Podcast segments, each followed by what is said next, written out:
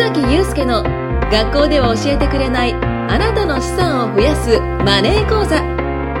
この番組は初心者の方がゼロから資産を増やしていくためには何をしていけばよいかを紹介していきます。資産運用を考えている方に向けての情報を分かりやすくお伝えします。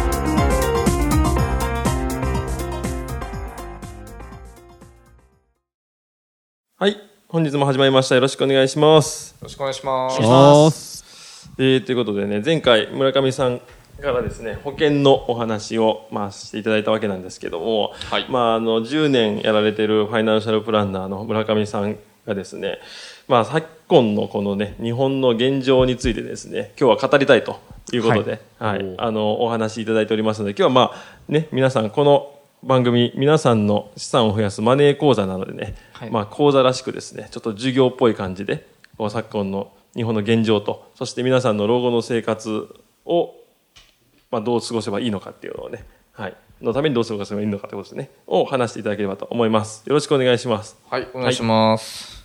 まあ、なんで、この資産形成の目的っていうところにもなっていくと思うんですけど、はいはい。はい。まあ、やっぱりこう、なんか今、下流老人なんて言葉もね、ありますけど、まあ、なんかこういろんな事件も起こってますよね。あの、ご年配の方が先に不安を持ってと。はい。ただやっぱりこの、これからの時代は自己責任の時代になっていくので、あの、そういう、なんか惨めな思いって言うと、あれなんですけど、惨めな思いをしたくなかったら、もう自分できちっとこう、自分のことを整えていかないといけないと思うんですよね。まあ、そのための資産形成の知識なのかなと思うんですけど、そもそも老後これからどうなっていくかっていうと、えっ、と、大体、あの、まあ僕今31歳ですけど、このぐらいの世代だと100歳まで来てもおかしくないっていうのは今言われてるんですね。そうですよね。100年世代みたいなね。あれ、100年なんでしたっけ？100年100歳世代でしたっけ？そうですね。そういうふうに言いますよね。ははいい。っていう感じなので、まあそもそも、あの、長生きだというのが一個なんですよね。で、長生きって言って、しかもじゃあ老後何年ぐらいあるかって言ったら、まあ大体65ぐらいからはお仕事リタイアする人も、まあ、出てくるのかなと思うので、うん。正直35年とかとんでもなく長い、確かに。はい、時代になりますよね。うん。今だと、まあ男性だと80歳ぐらいが平均寿命だし、女性でも89とかなんで、まうん。あ、そこまでかもしれないんですけど、100歳もできるってこれすごくとんでもないこと確かに。まあでも医療も進んでるから全然可能性はね、ありますよね。そうですね、もうがんも早期発見ができる技術が進んできているので、うん簡単な検査でねもうあのそれこそドラッグストアでそれが買えるような検査キットが、あの時代が来るって言われてて10年もしたら正直ほとんど初期がんで見つけて、うん手術でも取れちゃうんじゃないかとか、うん。そんな時代が来たら、そうですよ当然100歳まで生きちゃいますよね、みんな。はい、という前提でちょっと考えていかないといけないかなと思うんですけどそうするとさらに言うと人口的に言うと老人が死ななくなるっていう話なので、うん。うん。まあやっぱり若者と老人のバランスがどんどんどんどん崩れていってるんですよね。はい、そうすると何が起こるかっていうと年金がもううん。引き伸ばされるともらい方うんはい、今60歳だったのが65に伸びてきてるところなんですよね、うん。今って。うん。もう完了しかけてますけど、それが今度またどうですか？70歳とかうん。75歳。刻んでってますよね。刻んでって67とますよかねいますよね。そう人によっては。ですよね、うん。はい。こういうふうになっていく可能性が非常に高いと、うん。う。ん、いうのはもうすでに言われてるのでじゃあ僕らの頃ってちょっとその仕事をリタイアをもししてもしばらく空白の期間ができたりする可能性っていうのがまあ高いかなと思うんですね。はい、なんでその辺をカバーするためにもきちんとお金を貯めていく作っていくっていうのが僕はすごく大事なんじゃないかなと思ってますね。はい、でこれちょっとイメージしていただきたいんですけどあのどうですか？自分の子供に迷惑ってみんなかけたくないですよねそうですよね。ゆうすけさん、そうですよね、うんはい。皆さんそうですよね絶対に。そうですね。うん、っていう中でじゃあもし自分にお金がなかったらっていうのとじゃあもし長生き本当に100歳まで長生きしちゃったらっていうことを考えてもらいたいんですけど、えー言い方がちょっとどう言ったらいいか分かんないですがあの無事で100歳まで生きられるかっていうとどうですかね？なんか、ううん、んって感じしません、うん。ちょっと、うん。病気は当然しそうだし100歳までに、うん。じゃあもしこの脳の病気とかやったら脳卒中とかやったら結構寝たきり介護になってるご老人って多いんじゃないかなと思うんですよね。はい。まあ僕も親戚で結構何人かいましたけどそういう方。そうなった場合ってじゃあ面倒誰が見るのかなって考えるとですね。えーとまあ大体こう女性が見てるケースが今のところ多いかなって。うん。はい。まあ、これ男女差別でも何でもなくどこの家庭も女性がやってるんですよね実際見てくると。はい、でそれが大体、えー、と娘さんがいるとこは娘さんがやるんですけど娘さんがいないとか近くにいないとかなってくるとお嫁さんがやってるパターンが多いんですよね。うんで見てるともう介護につきっきりですよ本当に。なので結構時間取られてるしストレスも溜まってる印象は僕持ってたんですけど、はい、営業とか行くとですね。はい、で見てて思ったのが、まあ、お金がやっぱりですねあのどんどんなくなっていくらしいんですね、うん。介護費用ってものすごく高い上に、まあ、これから多分今1割負担なのがあの条件によっては2割にもなってきててどんどん今後介護保険の、えっと、自己負担率って上がっていくって言われてるので、うん。介護にかかるお金ってものすごく高くなっていくそうなんですね、うんうんはい、でさらに、えー、と今みたいな家庭のパターンだと例えば娘さん将来のためにやっぱり働いてるじゃないですか、うん。はい、将来のために働いてるんですけどあの介護によって仕事をできる状況じゃなくなるというところになっていくんですよね、はい、そうすると余計に今度お金がなくなってって確かに。そうですよね。うん。っていう現状は僕見てて思ってましたね、うんうん。はい、で今介護事情の話すると何が変わってきてるかっていうとあの昔はこう安い施設とかまだ入る余地はあったんですけど、うんうん。今だいぶ埋まってきちゃってるんですねそういうのが、うんはい、で正直じゃあ誰もが安い施設に入れるかっていうとそうじゃないので、うん。お金があれば高い施設にこう入ることはうんうん。できると思うんですけど、なかなかそういう人ばっかではないので、うんじゃあどうなるかっていうと今政府も推奨してきてますけど、まあ、自宅で介護しましょうと、うんうんはい、いうのがまあ今現状になってきてるんですよね。はい、とするとまあ被害を被るのはその下の世代になってくると。はい。はい、ここであの質問なんですけどあのこの中にドラえもんに詳しい方はいらっしゃいますでしょうか、はい、僕じゃないですか。そうですね。ドラえもんといえば仁さんってやはりいうイメージがありますね。有名ですようね。ん、有名ですね。よく聞きますね。やっぱり。ですね。はい。仁さんのあの引き出したあの4次元ポケットのだとそうです。はいはい。そうですねっていう噂がね、一時、そうですねそうですね都市伝説で。は。はいい。都市伝説。都市伝説でありました都市伝説でありましたね。ははいい。仁さんどうですかね？あのドラえもんの第1話の話をちょっとできたらしていただけたらなと、あ、僕はい漫画全巻持ってるんで。そうあれで。本気で詳しい。もうほんまです。ほんまのやつ本気で詳しいやつ。はいえっとですね、ドラえもん、のび太がですね、お正月にですね、まあ、いつものごとくですね、昼寝というか、ゴロゴロしてたらですね、あのーまあ、先ほど言ってた通り、机のですね、引き出しから、ドラえもんが、ん。ドンと出てきたわけですよ。うんしかもドラえもんだけじゃなくて、将来の、えーのび太の子孫、うん。いわゆる、ひいひい孫ぐらいかな、の、まあ、いわゆる、まあ、見てる人はよくわかってると思うんですけど、せわし君っていう人ですね。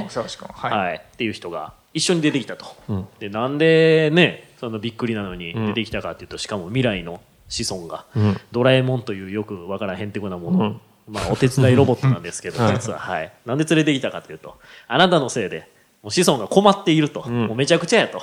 あのいろいろね、あのまあ、のび太ってダメダメじゃないですか、うん。うんだからもう子孫が困っていると。だから今を正すためにこのドラえもんっていうのを連れてきたというところからスタートするっていう話なんですけど。はい、こんな感じですか？あそうですそうです。はい。はい、もう悲惨ですよね将来ね。そうですよね。は、はい。はい。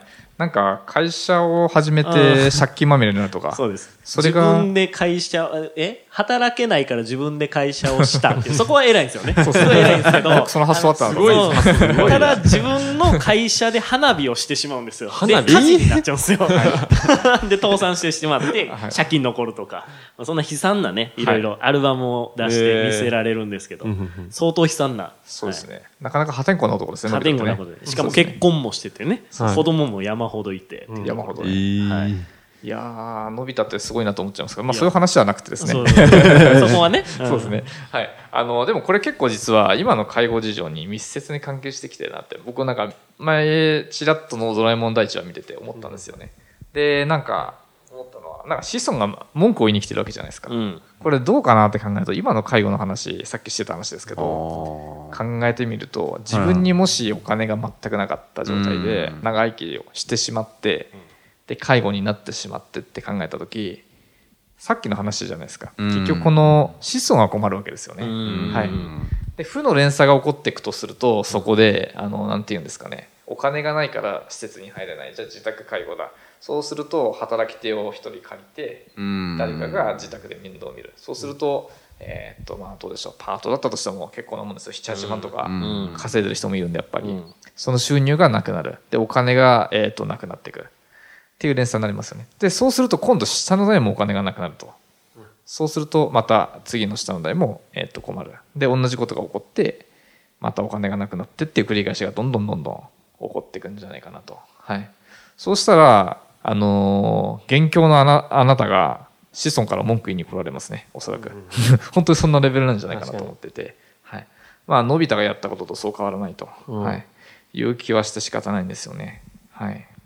なんで、えっと、なるべくこう、資産形成っていうのは、早いうちから始めていかないともう間に合わないですし、早く始めるとこの、金利の効果とか、福利ってね、うんあの、福利の話ってどっからしてましたっけ？いやしてないんじゃないかなしてないかもしれないですね。どうんうん。福利って言って、あのーまあ普通って預けたお金に対してしか利息をもらえないんですけど、はい。預けたお金と利息を、えっと、巻き込んでさらに増えていくみたいな、うん利息にも利息がつくみたいな運用方法なんですね。うん。はい。まあそれが、要はあのもともと預けたお金が利息を巻き込んで雪だるま式にこう増えていくみたいな、そういう運用の方法も中にはあるので、うん。そういうのをうまく使って長期的に投資していけば、まあ、どうでしょう。何十年かかければやっぱりきちっと資産形成はできていくと思うので、うん。今聞いているあなたがまだまだ時間があるんだったら、うん。ぜひ早めにね、えっと、準備していただければ、うん。伸びたみたいなことにはならないんじゃないかなと思いますね。はい。ありがとうございます。いえいえいえ素晴らしいですね、とんでもないです。まあ、早めに始めた方がいいってことですね。早めに始めたら絶対いいと思いますね。うん。はい。確かに。どうですかね。他、まあ、山田さんとかどうですか？なんか聞きたいことあれば。うん。僕もはい。保険やるって言ったらもう、保険入った方、早く入った方がいいよとは言われるんですけども、な、何からすればいいのっていう、その保険に関して本当に無知なんで、うんうんうん。な、何をやればいいんだろうっていうところからもうマジでわかんないですよね。うんで、その辺考えた時に、どうするの？ってなっても行動できないみたいな、っていうのがあるんですけど、なんかこ、こういうのからとりあえず始めてみたらいいんじゃないとか、うんうん。なんか、こういう人に聞きに行ったらいいんじゃないとか、うんなんかそういう一歩のところってなんかあります、まずどんなのからやった方がいいかって言ったら、はい。まあ、積み立て系やるんだったら当然早い方がいいかなと思ってて、例えば同じ1000万円で目標があったとした時に、うん。えっ、と、10年で貯めるのと30年で貯めるのだと、うん毎月の負担ってどっちが軽そうかなって考えた時長い方があるんですよね。ですよね。はい。なんで、積み立てをやるんだったら当然早い方が僕はうんやりやすいかなと思うし、さっきの複利運用って効果を考えると、うん。増え方も違いますよね。時間が長い方が。そうですね。はい。あと、どんな人かっていうと、正直、えー人柄かなと思ってるので、人柄。はい。うん真面目に一生懸命仕事に取り組んでる人がいいかなと思います、あはいあ。。だったら僕は信用できるかなとは思ってうます。ん。これをちょっとこっそりこでやって稼いでやろうみたいなタイプの人では、うん、あのすごい真面目に保険に向き合って取り組んでる人ああ、探さなるほどれるといいかなと、うん。はい、思いますね。はい。はい。ありがとうございます。いえいえいえ。うん。なるほどですね、はい。まあ、確かにでも保険の話っていろんなところで聞けるイメージありますもんねいろんなところでできますね。ねそうですねなんかもうファミレスとかで聞いてる人もいますしねああ、ファミレスはよく、最近よくやってますね。やってますか？よくやってますね、ファミレス。はい。